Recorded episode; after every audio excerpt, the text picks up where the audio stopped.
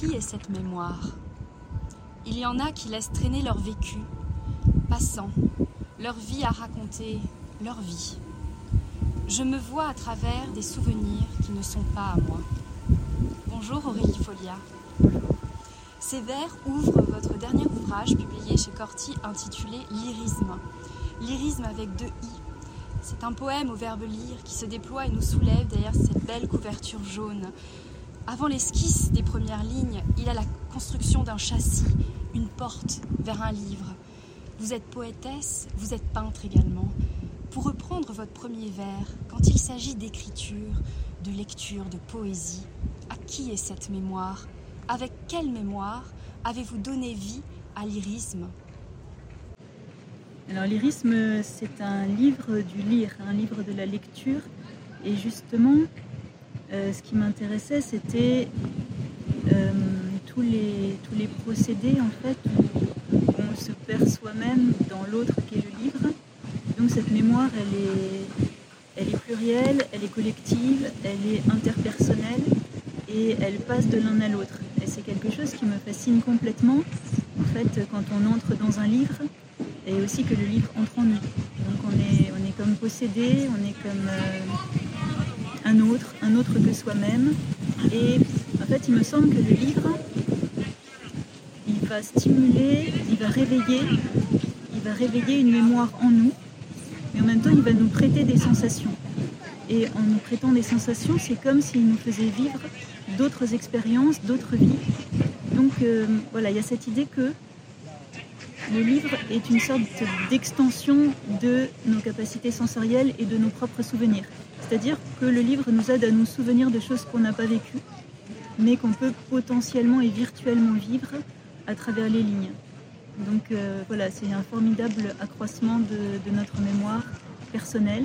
Et c'est ce qui fait peut-être que toute cette expérience littéraire se dépose en nous et nous fait aussi plus riches, plus profonds, plus intenses. Et voilà, c'est ce, qui me retient dans le livre et ce travail de la mémoire. On pourrait dire aussi qu'il est dépositaire d'une mémoire de la poésie, d'une mémoire de l'écriture. Et, euh, et, de ce fait, on écrit à partir de cette mémoire euh, qui, nous, remonte à travers les siècles et à travers tout ce qui s'est écrit aussi. En fait, il y a un vers qui dit... Euh, alors attendez.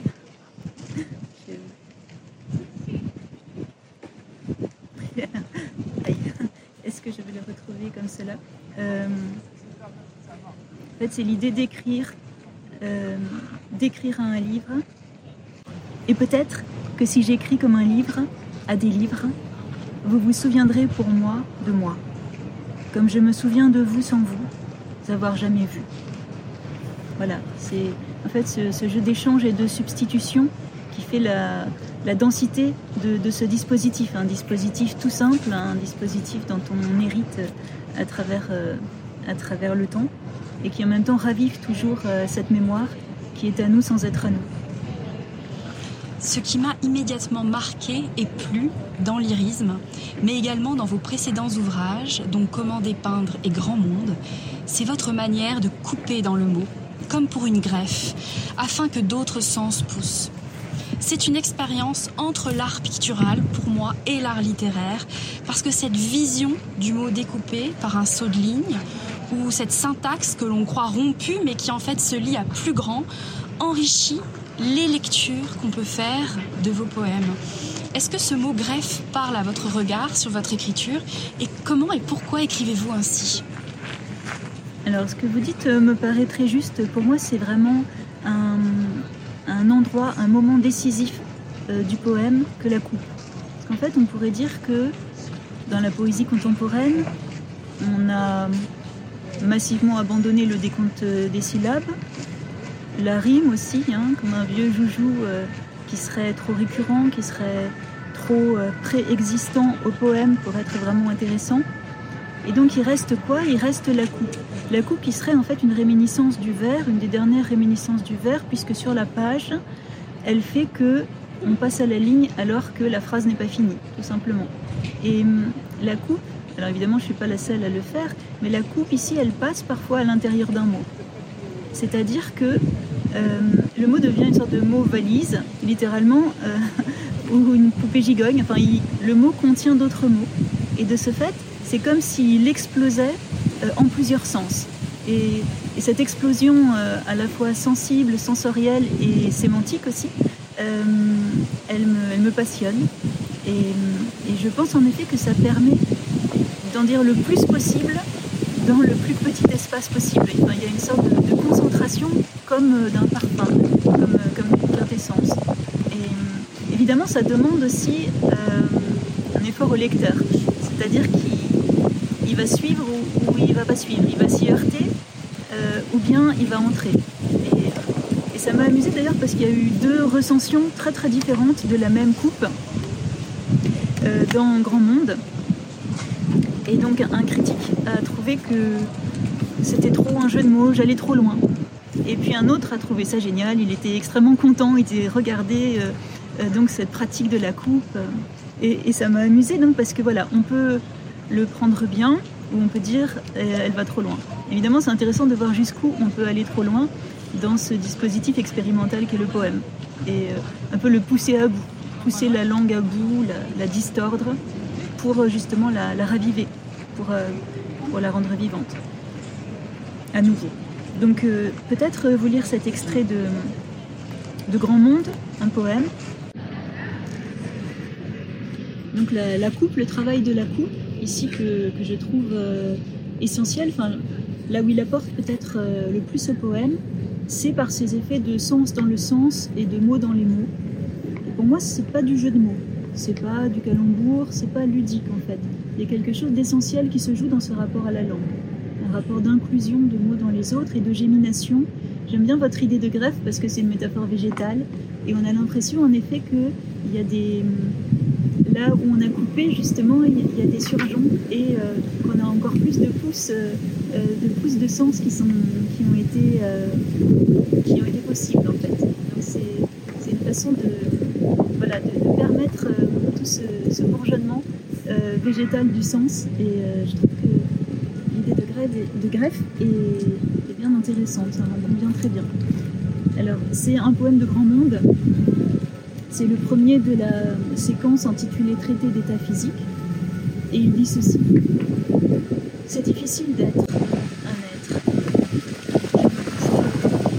Dans mon habit brisé de l'hiver se roule sur moi-même. Si neige pas,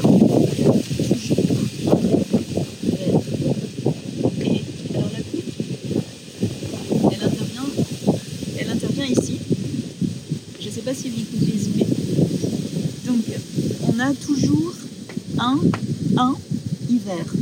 Et on voit qu'il y a une sorte de bégaiement, un, un qui se répète. On a l'impression d'avoir deux fois l'article indéfini un, et on ne comprend pas. Et il faut aller à la ligne pour comprendre qu'il faut rajouter hiver. Et hiver ici s'enrage parce que c'est pas la même occurrence du mot hiver qui est plus haut, l'hiver se roule sur moi-même. Et ici c'est le mot univers qui va euh, pouvoir euh, se résoudre en lisant euh, le rejet, en lisant donc, les deux vers ensemble.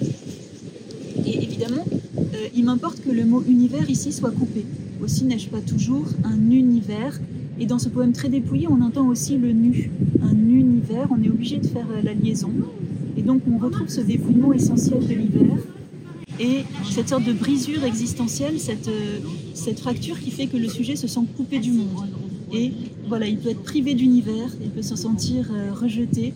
Euh, il y a une sorte d'agression des, saisons froides ici qui, vont priver le, jeu de, lui-même. Et donc je trouve qu'ici la, coupe, elle apporte vraiment quelque chose à l'équilibre, à la, cohérence du poème. Est-ce que cette manière d'aborder la poésie est une façon de s'adresser à un élément essentiel de la littérature, qu'elle soit écrite ou orale, que l'on pense souvent correspondre à un vide, mais qui, si on, s'y penche bien, correspond plus à un plein, une matière plus subtile avec laquelle travailler, que l'on peut appeler le silence, l'espace ou même le souffle. Comment est-ce que l'espace que l'on donne, que vous faites apparaître ces coupes, dans un mot appartient ou n'appartient pas au langage selon vous? Pour euh, revenir sur euh, un point que vous évoquiez tout à l'heure, je pense qu'il y a une très grande picturalité du poème sur la page. Euh, c'est vrai que je suis plasticienne aussi, et pour moi, l'aspect pictural du poème est très important, l'aspect typographique. Et j'ai toujours été très hantée par le blanc, par les marges, et je pense que c'est vraiment une façon d'aérer la langue et de laisser respirer. Donc pour moi, le blanc, il est aussi important que les mots, même peut-être plus. Et on a besoin de ce vide qui n'est pas un vide comme un vide négatif en fait, qui n'est pas un rien, un néant, mais qui est une sorte d'appui et une façon aussi de, voilà, de se centrer vers des, choses qui, qui, nous ramènent à, des profondeurs, à, un temps peut-être ralenti, celui de, la lecture, de l'écoute, euh, de la méditation. Donc il y a cette, euh, cet espace très particulier du poème qui est un poème cerné, mangé par des marges, euh, par des blanches. Je pourrais presque dire que la poésie tout entière est en marge. Euh, elle est marge, elle est silence, elle est blanc, et, on a besoin de cet espace essentiel où appuyer sa, pensée et où se ressourcer aussi. Donc c'est un temps de, silence dont on a besoin. C'est vrai que j'aime pas trop euh, les littératures que je dirais bavardes. enfin, c'est vrai que j'avais un manuscrit qui est resté impublié qui s'appelait Petite suite parmi les plus taciturnes. J'aime bien cette idée de la taciturnité du poème, un poème qui, n'en dit pas trop et qui, laisse justement les mots euh, prendre, prendre toutes leurs dimensions, en euh, résonner. Euh, plutôt que d'être recouvert. C'est vrai que peut-être que si on vit à un moment où on est tout le temps lavé, noyé, traversé par des flux et des flux de, langage informatif, publicitaire, et peut-être que la poésie, elle, a un autre rapport au langage, qui est un rapport euh, bah, critique déjà, et puis un rapport qui n'est pas forcément esthétisant. C'est vrai que je ne cherche pas le joli en poésie, mais qui est un rapport euh, d'écoute différente et de justesse. J'aime beaucoup les mots de toucher et de justesse.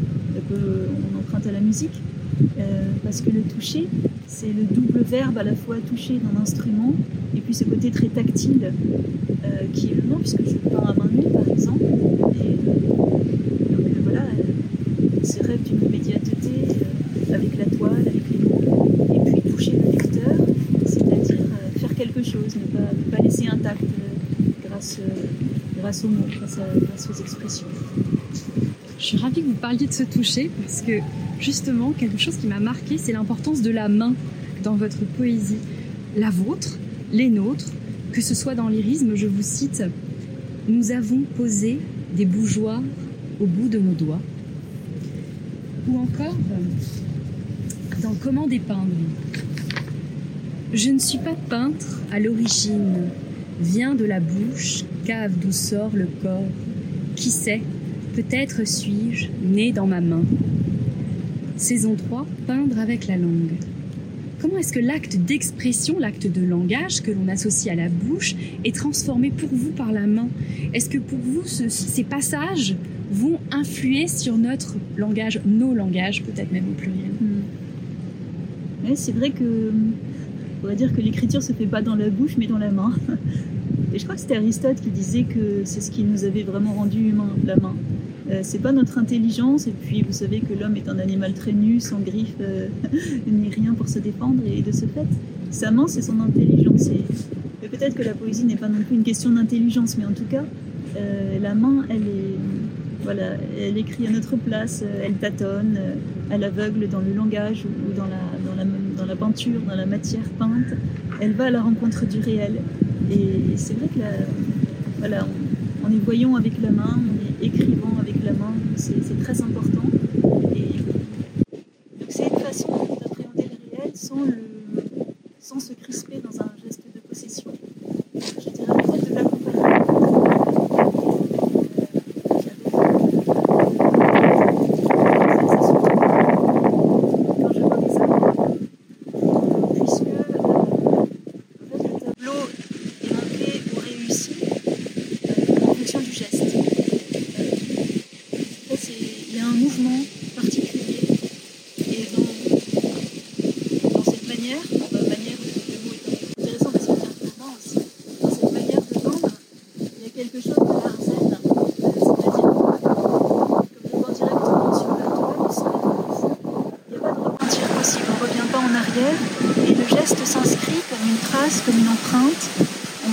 la couleur s'essouffle, puisqu'on commence avec une sorte d'empattement, et puis après on étire la couleur, et tout se joue au bout des doigts en fait.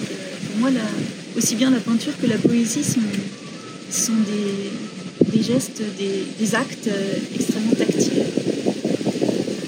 Comme vous dites, on, s'éclaire euh, avec les doigts, dans, le, poème que, que vous avez lu. Comment dépeindre est un livre qui bascule avec votre vie? Écrivez Parce que les bêtes se sauvent, leur instinct c'est résistant, qu'un prédateur veut leur peau. Sauvage d'avoir peur de l'homme, j'ai pris une valise, sauté dans un train. Il rentre du récit là-dedans. Ce récit fait éruption dans ce que vous aviez construit au fil de vos saisons, parce que ce livre peinture devient témoin d'un articide, comme vous expliquez, je vous cite, de la totalité de votre œuvre de peintre, soit de plus de 150 toiles, détruites dans la nuit du 2 au 3 décembre 2018 par l'homme avec qui vous viviez. Comment traduire l'articide en poésie, en littérature? Et le verbe traduire n'est pas innocent ici, puisque la justice utilise ce même mot. C'est vrai. Je ne comptais pas faire rentrer cette dimension autobiographique dans le poème, je me méfie un peu de l'autobiographie, mais il se trouve que, en fait, euh, la violence, elle a été faite à mon œuvre même. Et de ce fait, quand on s'en prend à un artiste, enfin quand on s'en prend à une œuvre, l'œuvre crie. La, violence, elle est faite à l'œuvre et l'œuvre ne peut pas ne pas en tenir compte. Et d'autant plus dans Comment dépendre. Comment dépendre, qui était un livre euh, un livre d'un double geste, le geste de la poésie vers la peinture et de la peinture vers la poésie. C'était euh, deux arts que j'ai pratiqués ensemble et, j'avais une grande joie à le faire. Et de ce fait, euh, j'ai eu cet homme euh, jaloux. Et, il a détruit l'œuvre On m'a dit tes, toiles t'ont protégé parce que c'est vrai que j'avais pu m'enfuir et ce sont mes toiles qui ont été euh, défenestrées après avoir été rentrées, lacérées. Donc ça a été un carnage extrêmement violent, une sorte de meurtre symbolique. Et c'est vrai que la justice, la police l'ont complètement sous-estimé. Enfin, ils n'ont pas vu qu'il y avait vraiment la violence. Et au contraire, moi, je l'ai vécu comme un véritable traumatisme. Surtout qu'ensuite, j'avais trop peur pour rentrer chez moi pendant des mois. Donc j'ai été complètement euh, mise hors de moi, hors de mon œuvre. Et c'était une forme de, mort. Et en fait, je ne pensais pas faire rentrer cette dimension euh, autobiographique dans, dans, le livre, mais elle s'est imposée. Et on dit vaut mieux laisser reposer l'événement et ne pas en parler à chaud. Et il se trouve que dans la logique de Comment dépendre, une quatrième saison est arrivée très vite, comme un cri que je ne pouvais pas contenir, et qui m'a peut-être sauvé en quelque sorte, de pouvoir pousser ce cri au lieu d'en rester complètement étranglé et étouffé. Et la, la poésie a porté le deuil de la peinture. Et pour moi, c'était fondamental qu'elle le fasse, parce qu'un art a relayé l'autre et donc a répondu à la destruction par encore quand même de la création. Et j'avais besoin de, cela pour continuer à exister. Euh, parce que ça voulait dire que on pouvait m'amputer de la peinture, et c'était peut-être aussi violent que de me couper une main, et on ne pouvait pas complètement attenter jusqu'au fond à mes capacités de créer, c'est-à-dire ici d'écrire encore. Alors après, c'est vrai qu'il y a une part peut-être de dénonciation, mais pas tellement, ou de plainte au double sens de porter plainte et de se plaindre. Euh, ça, ouvre, ça s'ouvre comme une, déploration. Mais c'est vrai que euh, c'était pas l'essentiel et au fond on peut dire que ça quitte assez vite le champ de l'anecdote trop personnelle. Il me semble que euh, c'est un peu un, cri surgit de la destruction de l'œuvre qui n'est pas tellement relié finalement particularité d'un vécu. Euh, ce dépouillement même, il y a quelque chose qui vise une forme d'universel, ou en tout cas de parole euh, qui, me dépasse. Euh, certains ont parlé d'une sorte de fable écologique même, puisque il y avait cette main de femme qui, caressait les arbres sur la toile, qui voulait leur, leur croissance et leur démultiplication, et puis la main de l'homme masculin qui, qui revient détruire, en fait, qui, qui abat la, forêt peinte. Euh, donc il y avait cette dimension de peut-être de fable qui, dépassait aussi le, le simple récit du soir. Vous écrivez dans Comment dépeindre Je m'expose. Je est un geste qui me déloge. Et vous avez évoqué cette destruction du je à travers vos toiles. La tension entre le je et le elle, ces pronoms en littérature, euh, nous hantent, souvent l'écriture. Est-ce que ce je est autre que les contours du corps, de l'esprit? Est-ce que ce je est pour vous aussi vivant dans vos toiles, dans vos livres, dans tout acte créatif? Est-ce que ce, pronom-là habite nos créations? Alors c'est un peu le, dispositif, euh, euh, le kaléidoscope euh, vivant, vécu, qu'on promène sur les choses et à travers le temps. on est un peu, on est là pour percevoir, pour sentir et en même temps l'écriture ou la peinture nous dépossède de ce jeu c'est vrai qu'on est à la fois le plus intensément soi et le plus radicalement hors de soi. Mais ce sont des questions qui, me travaillent depuis longtemps parce qu'il se trouve que, en tant qu'essayiste et universitaire, ça fait plus de dix ans que je travaille sur la notion d'impersonnalité. Et vous avez parlé de cette tension entre le je et le elle. Et hum, dans la continuité de, ces réflexions, il m'est venu un jour un pronom qui serait un pronom impersonnel féminin. Et donc ce sera un de mes prochains livres, il s'intitule On, on.e, et donc c'est un pronom impersonnel féminin. Et qui dit en fait, euh, alors cette, euh, cette façon euh, d'être tout en étant anonyme, et qui se relie aussi à la condition féminine, qui a été si souvent effacée. Enfin, je pense qu'il y a cette dimension de, l'individu, de l'individuel, du vécu, mais il y a aussi sorte de mise en perspective historique sur l'image de la femme et la, capacité que la femme ou pas à dire euh, en fonction des, moments, en fonction des grandes époques et de, ce qu'on faisait d'elle aussi, si on la laissait parler ou pas. C'est ce genre d'enquête en fait que j'ai voulu mener aussi. C'est passionnant, j'ai hâte de lire. La poésie, la peinture, est-ce que pour vous la page est la surface des infinies rencontres entre ces deux formes d'art? Ou est-ce qu'il existe parfois des marges, des angles morts entre ces deux formes d'expression? Elles ne peuvent se rencontrer ou elles existent séparément C'est une bonne question de savoir comment on les met en tension. Et c'est vrai que en fait, je suis venue vers la peinture aussi parce que de douleur et d'insatisfaction dans, dans l'écriture, puisqu'on travaille avec de l'abstraction. Et c'est vrai que dans le rapport euh, qu'on a au monde, on voudrait un rapport euh, dans tous les sens, avec tous les sens.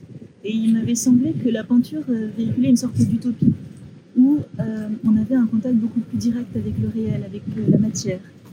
Et, et, le rêve était, au fond, moi qui suis écrivain, de me passer des mots. Enfin, donc, euh, il y, a un vers qui dit Je vois, ma, gorge c'était enfin desserrée du langage, désétranglée du langage. Enfin voilà, pouvoir se passer des mots. Quel, bonheur Et évidemment, je le disais encore avec de la poésie, parce que bah, je, suis peut-être faite de mots et, pas autre chose. Donc, euh, je ne m'en sors pas et j'ai pas envie de m'en sortir de, cette langue-là et de ces mots qui me, qui me hantent et qui m'habitent. Mais en tout cas, euh, voilà, il y a cette mise en tension d'une peinture qui serait cette main mise au réel directement, euh, immédiatement, en se passant de l'abstraction des mots. Après, c'est resté donc comme un, dialogue entre ces deux, modalités, ces deux, rapports au réel. Et j'ai pas choisi, je ne peux pas. Dans Grand Monde, les arbres jaillissent. Voici un extrait. Il paraît que je viens d'un long paysage de papier, m'inscrit comme un arbre fuyant. J'aime ce qui résiste à son image. Résister à son image, est-ce résister au regard? Quel rapport entretenez-vous en poésie avec le regard, le visible, l'invisible est ce qui est donné à montrer? L'idée de résister à son image, c'est aussi parce que parce qu'on croit pouvoir s'emparer des choses et, elles restent là et c'est très bien comme ça. C'est-à-dire que cette résistance, elle est, indispensable. Et hum, j'avais remarqué que quand on peignait un arbre, il fallait pas chercher à l'imiter parce que sinon il ne se montre pas. Il faut euh, le voir autrement.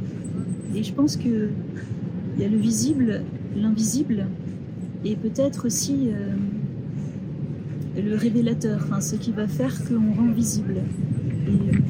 Alors humblement, évidemment, euh, parce que on va se cristalliser ou se focaliser sur des, petites choses, mais en tout cas, ce sera ce dont on va garder trace et qu'on va essayer de montrer, c'est-à-dire de faire exister plus, de faire exister autrement. Peut-être parce que les choses familières deviennent invisibles, peut-être parce que on a besoin justement d'écouter avec les, doigts et de, voir aussi avec, euh, avec les doigts, avec les oreilles. J'aime bien tout ce qui est un peu synesthésie et mélange des sens.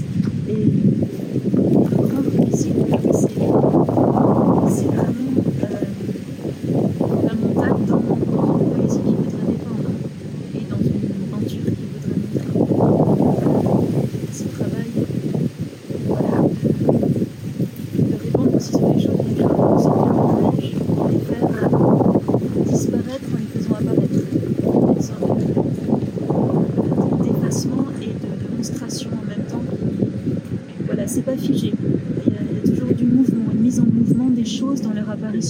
Ça, c'est très phénoménologique, je pense. Mais euh, voilà, peut-être que la dans, l'émerveillement, pour ce mouvement des choses qui sont soit visibles, soit invisibles, soit cachées, soit montrables. Et on va les extirper, les dépoussiérer pour les donner à voir. Pouvez-vous nous lire des extraits de vos recueils? Euh, Oui. Je pensais au titre des lueurs, Les yeux fertiles et tout cela. on fait pousser les choses avec les yeux. Alors, peut-être. Euh, est-ce que vous voulez la partie sombre de comment dépeindre Peut-être la.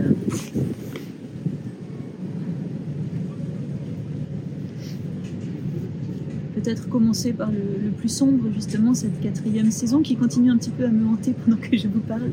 Donc on va s'en débarrasser.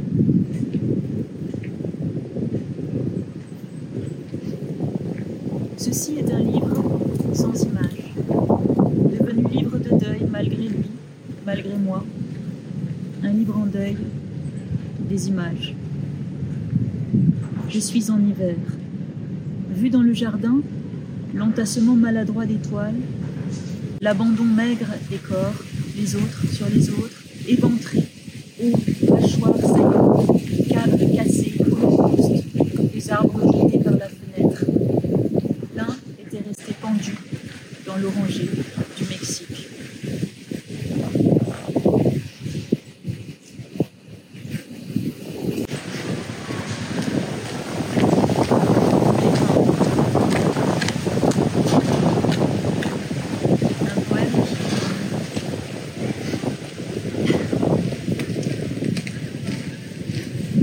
J'ai rappelé un film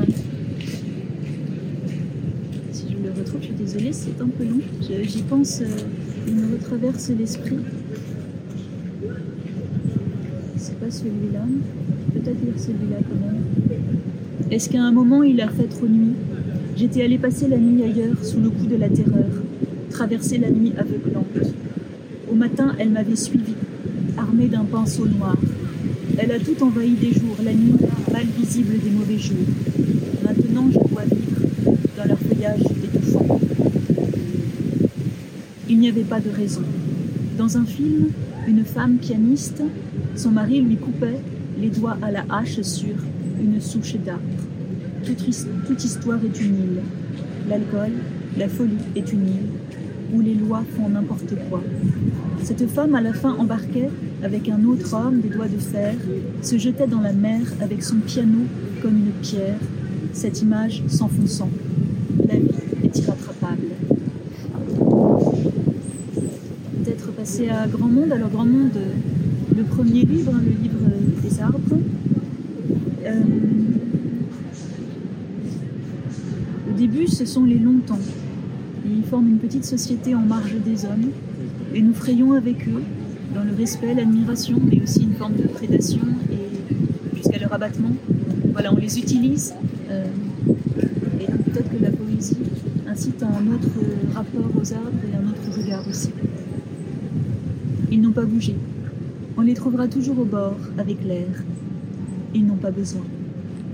Debout, ils l'étaient dès le début. Sortent, respirer à l'envers. Tendre vers la lumière dont se faire père. Persiste à la différence, ne voit pas pourquoi ils sont là. N'ont pas de raison. Ils ne rentrent pas. Ils ne s'imaginent pas morts, ne s'aperçoivent pas de la mort. Ils vont s'éteindre. Peut-être pourrais-je les fleurir, déposer des fleurs avec la nuit, peut-être. Pourrait-on? Trop tard. Non.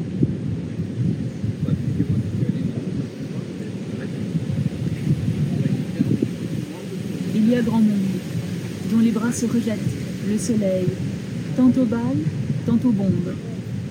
Pleureurs, résistent à l'attraction des planètes, se font pâles. On ne les verra pas prier d'épargner leurs vieux jours. Malgré leurs doigts cassants, tricotent les terres, nidées.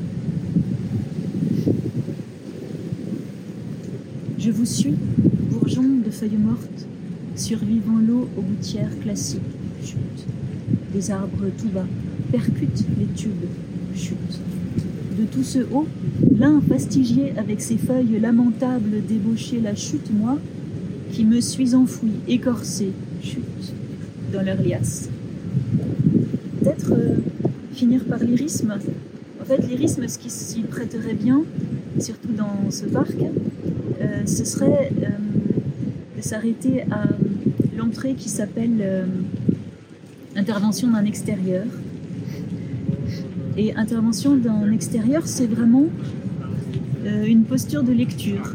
Euh, voilà, c'est euh, vous êtes sur un banc et vous lisez. Et qu'est-ce qui se passe? Alors il se passe des choses autour. Il y a le paysage qui, voilà, les feuilles tombent, la pluie aussi. Et voilà, il se passe cette plongée un peu miraculeuse. Voilà ce que c'est. Le silence passe au bord de dans le papier, vois ton visage, se voit disparaître. Quand tu remontes à la surface, à l'air ivre, comme si tu avais trop vu. Tes âges se mélangent, vieillis de dix mille ans, tu ne sais plus comment faire pour regarder tout ce que tu vois. Ta le vent feuillette des arbres distraitement. Quelle récolte oculaire a dû commencer en douce? Une sacrée.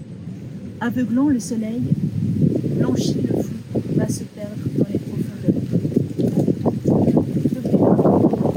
Un roman ouvre, à la s'oublie à l'envers, lisible par l'herbe seule, lumière.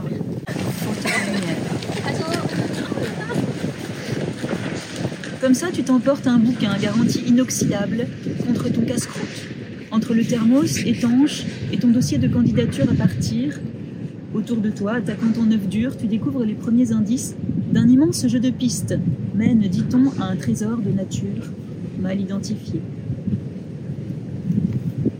Un dernier peut-être, euh, un ou attendez, celui-ci peut-être. Tu t'entends appeler par autre chose que ton prénom, d'imprécis que tu voudrais éclaircir, comme un amour approché d'un feu qui prend feu, entretenant la fiction d'être seul, retrouve nu dans une nuit. Que ton livre au moins est le sort d'une fleur, d'un morceau de viande, d'un cadavre de bouteille, dans quoi s'éteint une abeille après l'été. Il y a un passage de lyrisme qui me bouleverse toujours quand je le lis. Certains soirs éteints, tu ne trouves pas la force de monter dans un livre. Traduit le sentiment que lire n'est pas seulement ouvrir des portes, que ça demande autre chose, quelque chose qui émane du corps aussi, de soi. Quelle lectrice êtes-vous? Quel rapport entretenez-vous à la littérature? La littérature est une chose dangereuse, elle tue. en fait, dans le même poème, je crois qu'il est question d'un fauteuil à bascule dans la mort. On est propulsé et on se quitte vraiment pour aller vers les autres, pour se lancer dans ces espaces un peu inquiétants parce qu'ils sont virtuels, ils sont fictifs. On ne sait jamais où on va aller ou jusqu'où on va aller. Et donc on fait cette expérience de survie, de vie intensifiée, mais qui est aussi peut-être une expérience où, il faut s'abandonner. Et alors quelle lectrice je suis? Ben, J'ai été une très grande lectrice évidemment dans ma vie, une dévoratrice une, de livres. Euh, et c'est vrai que j'y tiens comme à des amis, à tous ces livres. Ils sont autour de moi, ils font euh, une sorte de, paysage aussi, ou de, de réservoir, ou de, voilà, de garde-manger. Euh, ils sont là.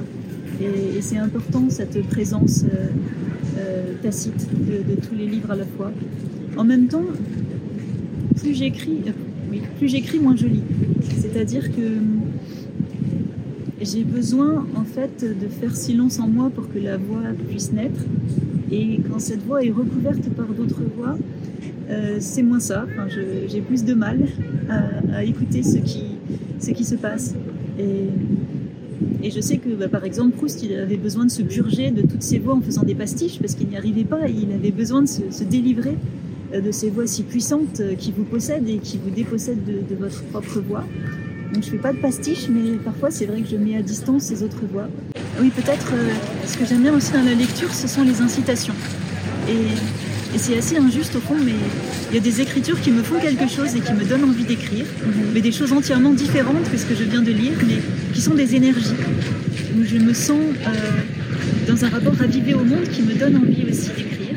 Ça s'est produit euh, quand j'ai lu Duras, assez tard, quand je lis Flaubert, quand je lis des contemporains aussi qui sont inventifs avec la langue. Euh, voilà, il se passe quelque chose et, c'est comme euh, battre des pierres pour avoir une étincelle, voilà, battre des silex. Euh, et voilà, sinon, en vieillissant, peut-être que je deviens aussi une mauvaise lectrice, c'est-à-dire que je prends plus de liberté avec les livres. je m'avoue plus quand un livre m'ennuie et, je le délaisse sur ma table de chevet. Des curiosités pour des livres qui ne sont pas estampillés littérature, euh, pour des types de textes qui sont, voilà, qui sont autre chose. Euh, je, voilà, je, cultive quand même les, classiques avec assiduité. Et, je tiens à la lecture plaisir, voilà, la lecture euh, juste pour changer d'univers, pas pour se taper la tête. Je pense qu'on a assez de, de, télé et de, de, séries qui s'en chargent très bien. Et donc, euh, j'aime me plonger dans un livre. et ce dispositif du livre, c'est vrai que j'en suis encore restée au dispositif papier, à la reliure, à ce petit rituel d'ouvrir le livre. C'est-à-dire que je ne lis pas sur liseuse. Mais en fait, j'ai remarqué qu'avec le confinement et autres, mon mode de lecture a changé. Et parce que je suis aussi euh, enseignante-chercheuse, euh, je lis les travaux d'étudiants sur, euh, sur ordinateur maintenant. Il y a beaucoup de choses que je lis sur ordinateur alors que je ne l'aurais pas fait avant. Et je pense que les livres, ça va venir.